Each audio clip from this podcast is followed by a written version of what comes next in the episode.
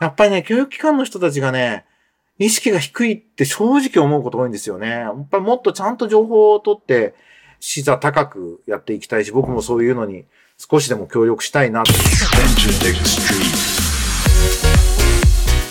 エンターテックストリート。音楽プロデューサー、エンターテックエヴァンジェリストの山口のりかつです。今とこれからのエンターテインメントテクノロジーのホットトピックスについて一緒に考えていこうというこのプログラム。今週も気になった記事などコメント付きで紹介して何か皆さんの発想のきっかけにできればと思います。短い時間ですが、どうぞお付き合いください。一週間のご無沙汰でした。山口です。僕は今週もあの、スペインのペドロ・アルモドパルっていうんだっけアルモドパル監督、脚本監督の映画、パラレルマザーズ見てきました。ペネロペ・クルスとミレーナ・スミットっていうダブル主演女優がとても美しいんですね。まあ、ちょっとね、簡単に説明しにくいんですけど、僕はすごく見てよかったなと。ちょっと感動した映画でした。映像美はすごいポピュラリティがあるんだけれども、シナリオとか、なんか全体にエンタメ感ではなく、哲学的というか何か something があるんですよね。そのちょっとした違うさがまあ、この人の魅力なのかな、みたいなことも、えー、思いながら、ちょっとわかりにくい説明で申し訳ないんですけど、おすすめしたいです。パラレルマザーズ。えー、あと、スペインの内戦みたいなのがちょっと背景にあるようで、そこは全然説明出てこないんですけど、そういえばね、スペインの歴史とか全然知らないなと思って、もっとちゃんと知りたくなりました。映画ってそういうのいいですよね。あの、ネットフリックスで、デンマークの女性首相を主人公にした多少米事実にあるドラマがあって、それ見てデンマークのことを詳しくなったし、やっぱり興味持ちますもんね。こういうのがエンタメ作品の力だなと思います。それから、土曜日には音楽マーケティングブートキャンプ。今回の講師は、えー、LINE ミュージックの COO の高橋明彦さんでした。実は高橋さんは LINE ができる前のネイバーっていうゲーム会社 NHN 時代から音楽サービスやりたいって言っていって知り合ったっていう方で、まあその情熱が未だに続いてね、LINE ミュージックはやっぱりもう日本では外すことのできない存在感のあるサービスになっていて、まあ素晴らしいなってかもっと頑張ってほしいなと。で、いろんな最新 tips、LINE ミュージックを使ってこうにしたこう広げ方みたいなのも大変マーケターにとって勉強になったんじゃないかなと思って僕も面白かったです。それから、先週木曜日か、水曜日かな。えー、グリーンライブツアー2022中野サンプラザにお招きいただいて行ってまいりました。ここでちょっと今週僕の一番の事件なんですけど、ちょっとスペシャルなエンターテインメントですね。グリーンって、ほら、ご本人たち顔出ししないじゃないですか。だから、ある意味バーチャルなんですよね。で、バンドじゃないんで。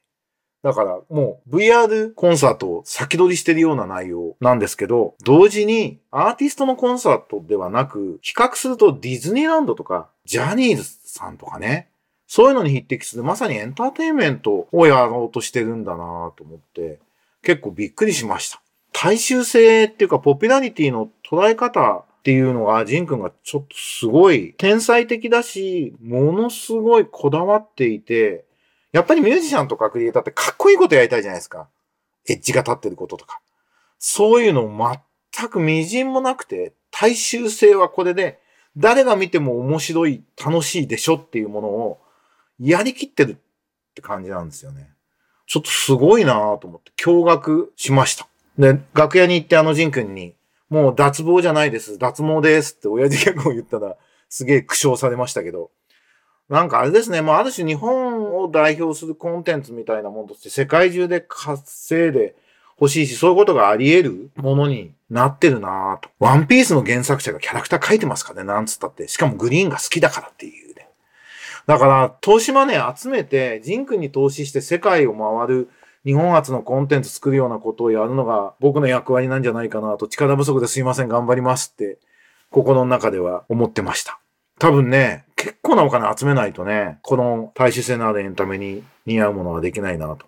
なんかそんな刺激をグリーンのツアーから受けました。ジン君とは引き続き連携していきたいと思います。はい、今週のニュースいきます。定額制動画配信サービス満足度。ネットフリックスやアマゾンプライムビデオを抑えて、ディズニープラスが1位。IT メディアのニュースで、調査は売り込んだのか。で、総合1位と。この三つどもえの戦い、面白いですね。日本はね、まあ Unext が頑張ってるっていうのが一個あるんですけど、まあグローバルだとこの3社で、出自が全然、事業体としての出所が違う。アマゾンは、まあ、物流と小売りっていうのが売りで、ネットフリックスは DVD レンタルから始まった映像プラットフォームで、ディズニーはね、なんつったってもともとコンテンツを自らクリエイトしていた、01やってた、それぞれ違うところから三つどもえの戦いをしてるっていうのが非常に面白くそういう視点で引き続きウォッチしていきたいなと思います。それからもう一つ。これね、すごい気になったんですよ。日経新聞の学歴社会嘘でしょ ?30 代博士でも無給っていうニュースで、科学技術立国を歌う日本だが、博士号取得者が活躍できる環境が整っていない。文部科学省によると、2018年度の博士課程修了者の29%が20年時点でも非正規雇用。成果を出し次のポストにつながる場合もあるが、年収300万未満が26%を占めると。物理科学分野は11万ドル1600万生命科学分野は1500万円というアメリカ企業に採用された博士との差は歴然で、先が見えない不安は、博士離れにつながって博士課程の進学率がえー、2000年の17%から2021年は10%に減ったと。これ問題ですよね。よく言われてるグローバルで見ると日本は実は低学歴社会で、修士博士がないと普通はその知的職業にはつけないのがグローバルの基準なんだっていう話はよく聞きますね。で、これの僕一番の課題は何かっていうと、まあ一部のね、工学部系とかを除くと、大学と企業の産学連携ができてないっていうことで、いわゆる昭和型の就職予備校、あの素材だけ出してくれれば、あとは企業が年功序列前提に教育しますっていう仕組みが続いていて、もう仕組み、その前提は壊れているのに、あの人を育てる仕組みだけはそこから離れられてないっていうのが原因で、これ本当に変えていかなくちゃいけないなと。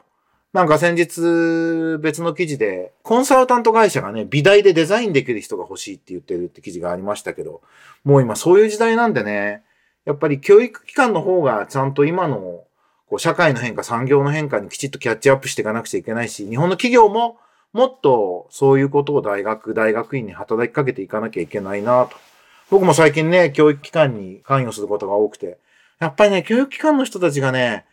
意識が低いって正直思うこと多いんですよね。やっぱりもっとちゃんと情報を取って、視座高くやっていきたいし、僕もそういうのに少しでも協力したいなと思っています。えー、それからソフトバンクの株主説明会話題になってましたね。孫正義氏は、コロナ禍の反動による消費の増加やウクライナ情勢に起因するインフレで、株式市場が大きなダメージを受けたと。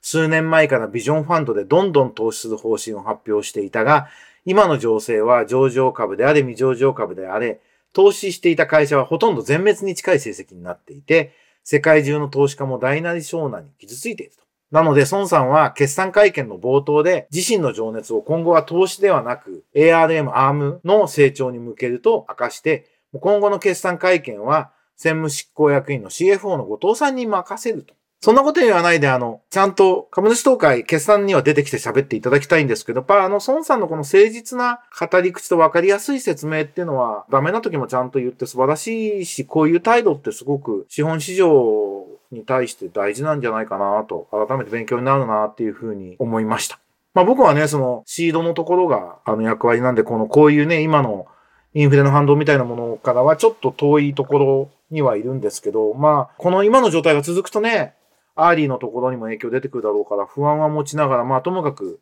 日本の場合ね、起業率が低いっていう、ロールモデルがないから若者が起業の仕方がわかんないっていうのが一番の課題だと思うんで、まあエンターテックの分野でそこのを活性化していくっていうのを僕自身はやっていこうと思っているのですが、なんかこの孫さんの誠実さみたいなことは見習いたいなと、そして頑張ってほしいなと思ったニュースでした。えー、それから告知一つあります。スタジオエントでの代表、スタジオエントって今神戸市で、神戸市の事業者っていうのもやらせていただいてるんですけども、長野に長野スタートアップスタジオっていうのがやっぱりあるそうで、長野スタートアップスタジオのジェネラルマネージャー、アスク工業さんっていう地場の会社の代表取締役の方がスタートアップスタジオのジェネラルマネージャーをやられてるって素晴らしいですよね。で、その方と僕とで、スタートアップスタジオ協会の理事の佐々木さんが司会でトークイベントやります。スタートアップスタジオってどうなの？地方創生どうなの？みたいなお話をすると思うので、えー、ぜひオンラインですから、興味のある方無料です。見に来ていただければと思います。スタジオエントリーの PTX で申し込みできますので、ぜひスタジオエントリーの PTX をチェックして、このオンラインイベントを参加していただければと思います。えー、11月の22日火曜日の夜7時からになっております。無料のオンラインイベントです。ぜひ来てください。えー、それからもう一個告知、今週あった発表としては、台湾でソングライティングキャンプ、コーライティングのキャンプやります。日本人の作曲家と台湾人のバリバリで活躍している向こうでヒット出してるまあ、アーティスト活動してるような人もいるんですけど、作家とか一緒に3日間チームに分かれて1日1曲3曲作るっていうのを、えー、20人強ぐらいの集まりでやるんですね。今、BPO、 VIPO、VIPO というところに主催していただいて、僕がオーガナイザーで、経済産業省に、えっ、ー、と、現地の運営費とか支援していただいて、台湾の音楽出版社、ワンアジアミュージックっていう出版社に現地コーディネートをお願いしてやるというものなんですけども、今参加作家募集してます。え興味のある人はぜひ、 VIPO のサイトに申し込みページありますので、僕もノート書いてますので、僕のノート見ると、いろいろ詳しいこと書いてあるんで見ていただいて、興味のある人とりあえず申し込んでみてください。まあ一応ね、そういう国がやるものなので、選考委員会で10人ぐらいを選ぶってことになるので、コーライティングの経験とか、プロの作家としての実績をもとに、え選ばれるってことにはなってしまうんですけど、まあ、こういうのにね、応募してもらって情報を得てもらうと、いろいろ刺激になるんじゃないかなというふうに思うので、ぜひチェックしていただけるとありがたいです。2月13日から台湾に行って14、15、16と3日間やってきます。ということで、僕の近況と最近のニュースについてお話ししましたが、エンターテックエヴァンジェリストのエンターテックストリートでした。また来週お会いしましょう。バイバイ。